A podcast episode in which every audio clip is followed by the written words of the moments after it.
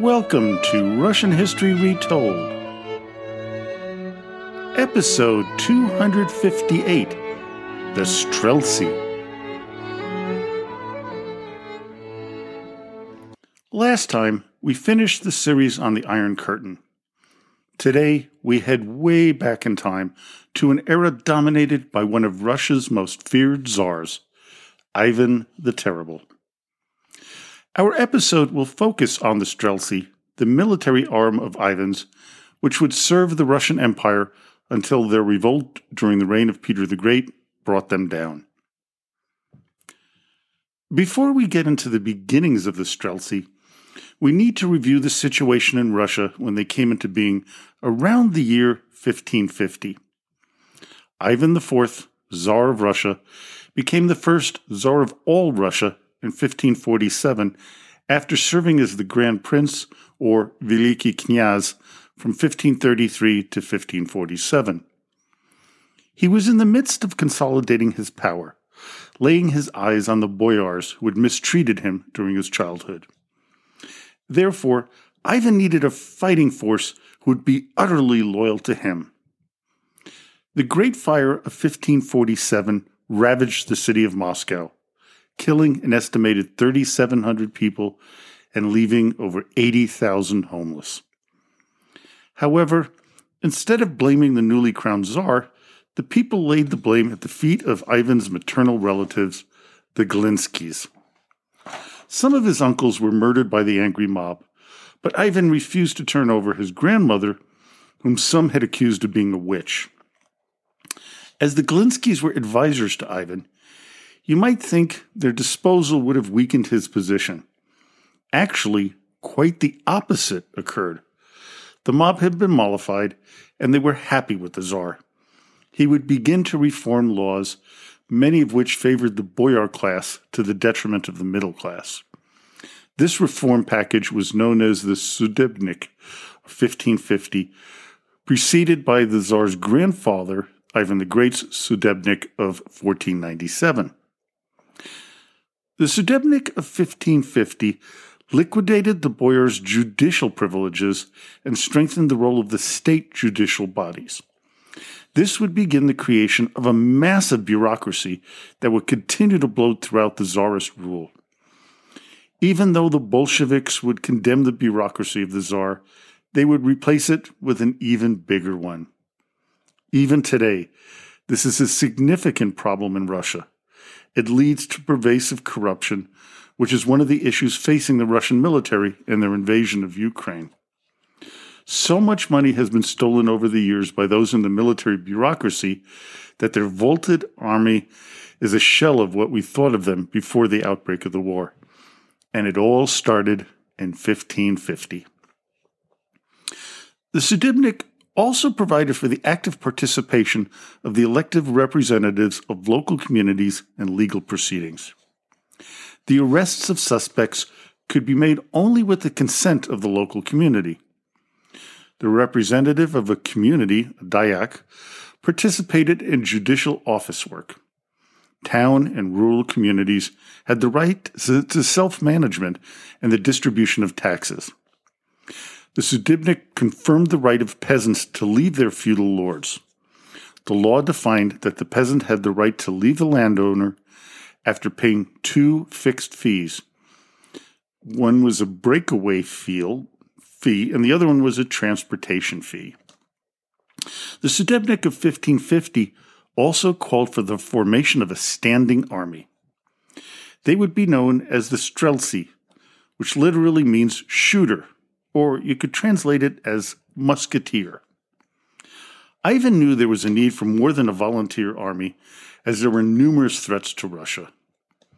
The remnants of the Mongol hordes in Kazan, Astrakhan, and Crimea were the most dangerous. But, according to Professor Lynn Ann Hartnett of Villanova University, there was another reason for their formation. And Ivan's main reason for creating a standard army was his territorial ambitions. Additionally, the Polish Lithuanian Commonwealth, established by the Union of Lublin in July 1569, sat on the eastern doorstep of Russia. Their alliance, though, was much older, beginning in 1386 with the marriage of Polish Queen Hedwig and Lithuania's Grand Duke Jogaila. With all these threats, Ivan had little choice but to form the Streltsy. Initially, the Streltsy numbered about 3,000, broken up into units of 500. Each unit was under the command of a member of the Russian nobility. Their pay was four rubles a month, which, at the time, was an exceptionally good paycheck. However, when finances were tough and pay was impossible to dole out, other means of compensation were often offered. For example, land, farms, and allowances to become licensed merchants made up for the lack of pay. Their chosen patron saint was Saint George, also known as George of Lydda. According to tradition, he was a soldier in the Roman army. St. George was of Cappadocian Greek origin and is a member of the Praetorian Guard for Roman Emperor Diocletian. He was sentenced to death for refusing to recant his Christian faith. Once chosen to join, the position in the Streltsy became hereditary. This, along with the fact that they were not subject to taxation, made being a member of the Streltsy a highly desirable position. This, of course, would lead to problems in the future that I will get into shortly. The Streltsy was actually more than a fighting force. The Moscow contingent was also the personal bodyguard for the Tsar. In addition, they would also serve as guards of the Kremlin itself. Other duties included general guard duty during military operations, border patrol and control, policing, and fire brigade functions.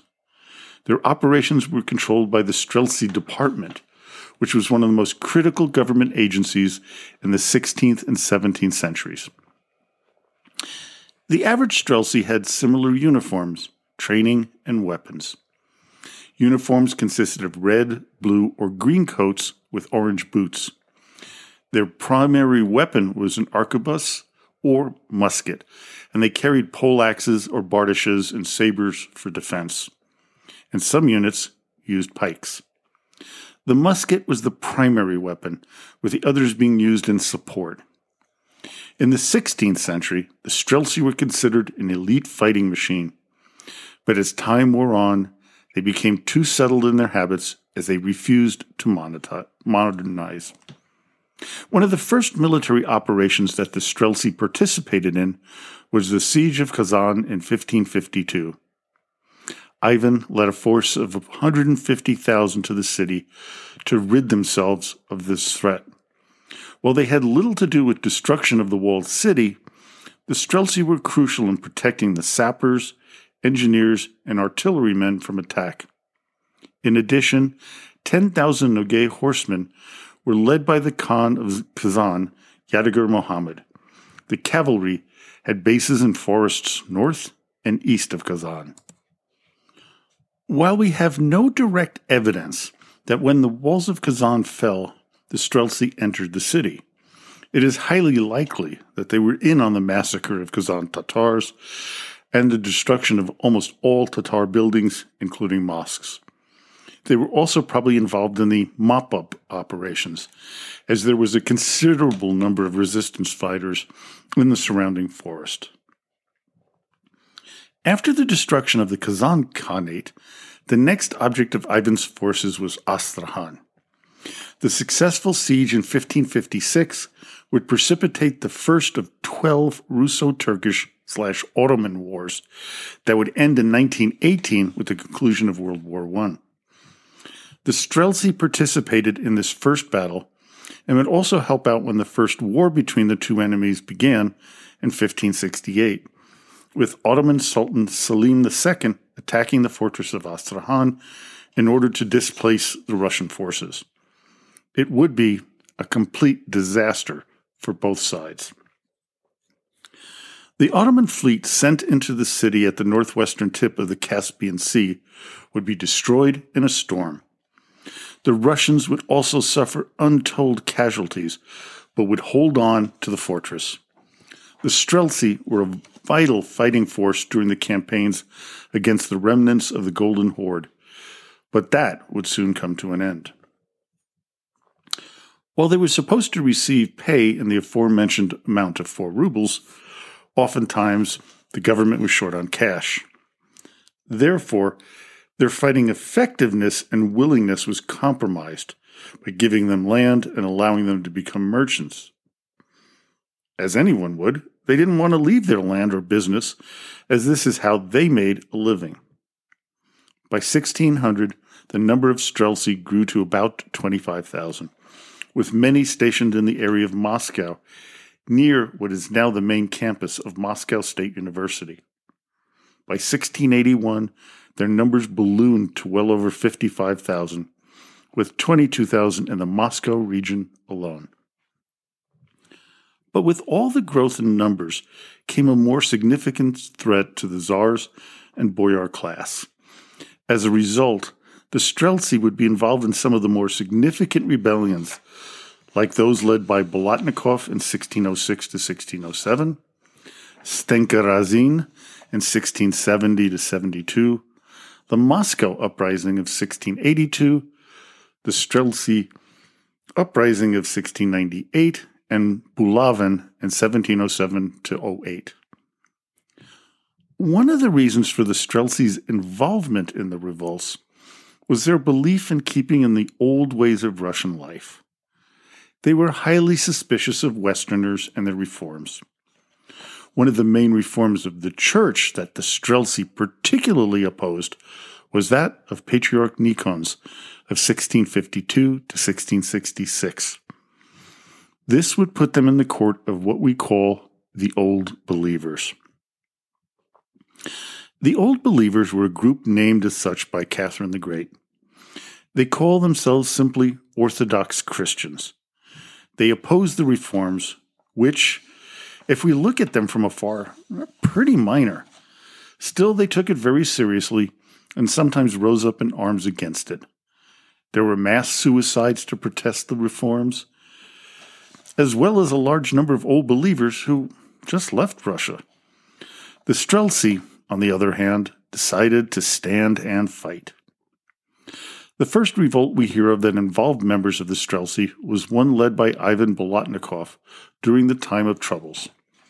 This period, beginning in 1598 with the death of Fyodor I, would last until 1613 with the ascension of Michael Romanov.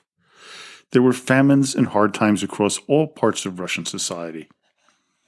The Streltsy were not only angered by the reforms of Nikon, but they were also hurting economically and socially as well. However, their involvement in the Bolotnikov rebellion was minor as they eventually turned against them and then aided the Tsar Shuisky led government. This would change with the revolt led by Stenka Razin. By this time, the chance that the Streltsy were paid what they were due was erratic and less than expected. As Razin's revolt began to gain steam, the number of the ranks of the Streltsy that joined in the revolution increased. Initially sent out to quell the rebellion, many simply refused to engage their enemy. Instead, many either walked away or added, themselves to Razin's army. One incident when the town of Yaitsk was surrounded by Razin's men in July of 1667, showed the cruel side of Stenka. 500 Streltsy were guarding the city, but through a simple ruse, the rebels were able to enter the town unopposed. The commander of the forces of, and 170 troops who refused to join Razin were slaughtered. Only some Streltsy would abandon their jobs. The Muscovite contingent helped to quell the rebellion. On one occasion, the Moscow Streltsy were sent to Tsaritsyn to support the local governor who was under attack. While initially gaining ground against the rebels, they were eventually defeated with only 400 surviving. Those who would not join Razin would be forced to serve as oarsmen, chained together to avoid escape. Because of their involvement in the Moscow riots of 1662, The Streltsy in the south near Cherny Yar and Astrakhan had been sent there, which they were angered by. As a result, when Razin's army approached Cherny Yar, the local Streltsy mutinied, killing the officers and opening the gates of the fortress. This would occur again in Astrakhan, with the Streltsy garrison joining the rebel forces. Eventually, as we know, Razin's rebellion would be brutally crushed and many of the Streltsy who joined in executed. It would affect their trustworthiness, especially by the future Tsar, Peter the Great. The beginning of the end of the Streltsy began with the infamous Moscow uprising of 1682. Tsar Fyodor III died in April of that year. The Narishkin brothers of Tsarina Natalia Narishkina persuaded the patriarch to proclaim her 10 year old son, Peter, as the new Tsar of Russia. The Miloslavskis, which comprised the relatives of the late Tsarina Maria Miloslavskaya, spread rumors that the Narishkins had strangled Maria's son, Peter's elder half brother, Ivan, in the Moscow Kremlin. Many of the Moscow Streltsy at the time grew angry with their commanders. They were also disenchanted with the reforms of Tsar Alexei, which were furthered under Fyodor. The Miloslavskis made themselves out to be more in tune with the Streltsy, whether that was true or not. On May 11, 1682, the Streltsy took over the Kremlin and lynched the leading boyars and military commanders who they suspected of corruption. Arteman Mateev, Mikhail Dolgorukov, and Grigory Romodanovsky.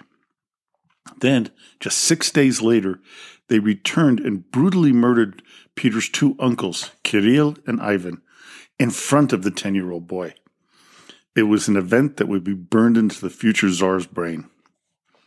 The Streltsy forced the government to appoint Peter's half brother Ivan to be co ruler under the guidance of Sophia Alexievna, the daughter of the late Tsar Alexei and of his first wife, Maria Miloslavskaya. She would now have the power to rule Russia through the two young boys. Things didn't go smoothly for Sophia, though, as in the fall of 1682, the Streltsy revolted again, asking for a total reversal of the reforms of Patriarch Nikon. One of Sophia's backers led the rebellion, Prince Ivan Andreevich Khovansky. He and the men who supported him were crushed by regular army units led by Fyodor Shaklovity. The subsequent rebellion of the Streltsy is known as the Uprising of 1698. It occurred during Peter the Great's grand embassy. While in Vienna, meeting with the Holy Roman Emperor Leopold I, the Tsar got the news that the Streltsy were in open rebellion. Before he could make it back to Moscow, it was crushed, with all of the mutineers imprisoned. Peter ordered four regiments, amounting to 4,000 men and a cavalry unit, under the command of Alexei Shein and Patrick Gordon, to attack the Streltsy. On June 18th, the Streltsy were defeated not far from the New Jerusalem Monastery, also known as the Voskresensky Monastery, about 40 kilometers or 24 miles west of Moscow. Peter, as you might imagine, was furious when he made it back into town, remembering when his uncles were murdered by the Streltsy. He would personally become involved in the investigation, torture, and eventual execution over 1,100 members of the Streltsy.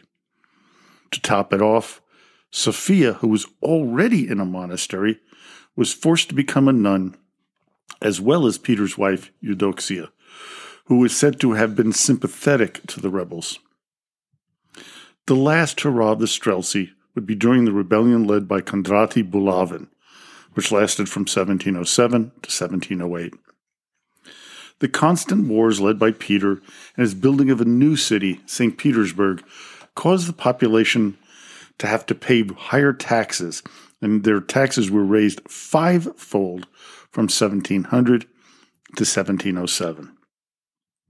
As a result, many of the peasants viewed Peter as the Antichrist, especially those who were considered old believers.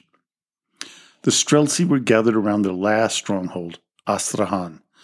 They began their part of their revolt in July 1705, killing some 300 noblemen, officials, and foreigners. Peter was embroiled in his fight with Charles XII of Sweden in the Great Northern War, leading the Streltsy leaders to believe that the capital of Moscow was defenseless. Astrakhan Streltsy believed they were the last surviving members of the true believers. In a letter to the Cossacks, they told them that the real Tsar must have been killed or imprisoned, and that Peter was an impostor who, quote, instead of God respecting carol singing, uses masquerades and games. This was likely a reference to Peter's all drunken assembly. They further wrote, quote, We stood up in Astrakhan for the Christian faith and against shaving and German dress and tobacco, and because we believe we and our wives and children were not admitted into God's church in old Russian dress. The fight between the rebel forces of Bulavin and Peter's army lasted two years. When they were finally defeated in 1708, the Tsar ordered whole towns and villages that sided with the rebellion to be burned to the ground. Because the Don Cossacks were the main fighting force, they lost a lot of autonomy that they had cherished for decades. The defeat of Bulavin's rebellion was critical as it occurred months before the Battle of Poltava, in which Peter defeated his archenemy, Charles XII of Sweden.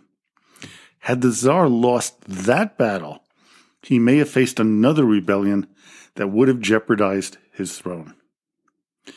As for the Streltsy, they were technically abolished in 1689, and they were partially abandoned because of the need for them in the Great Northern War and the Pruth River campaign in 1711. But by 1720, they were totally disbanded. While some remnants remained in a few cities in Russia, they were no longer a threat. The Preobrazhensky Regiment and the Semyonovsky Regiment of the Imperial Guard replaced the Streltsy as the Tsar's bodyguard. Well, I hope you enjoyed today's episode. Join me next time when we return to the era of Ivan the Terrible when we discuss the life of Prince Andrei Kurbsky, a one time friend and then a staunch enemy of the Tsar.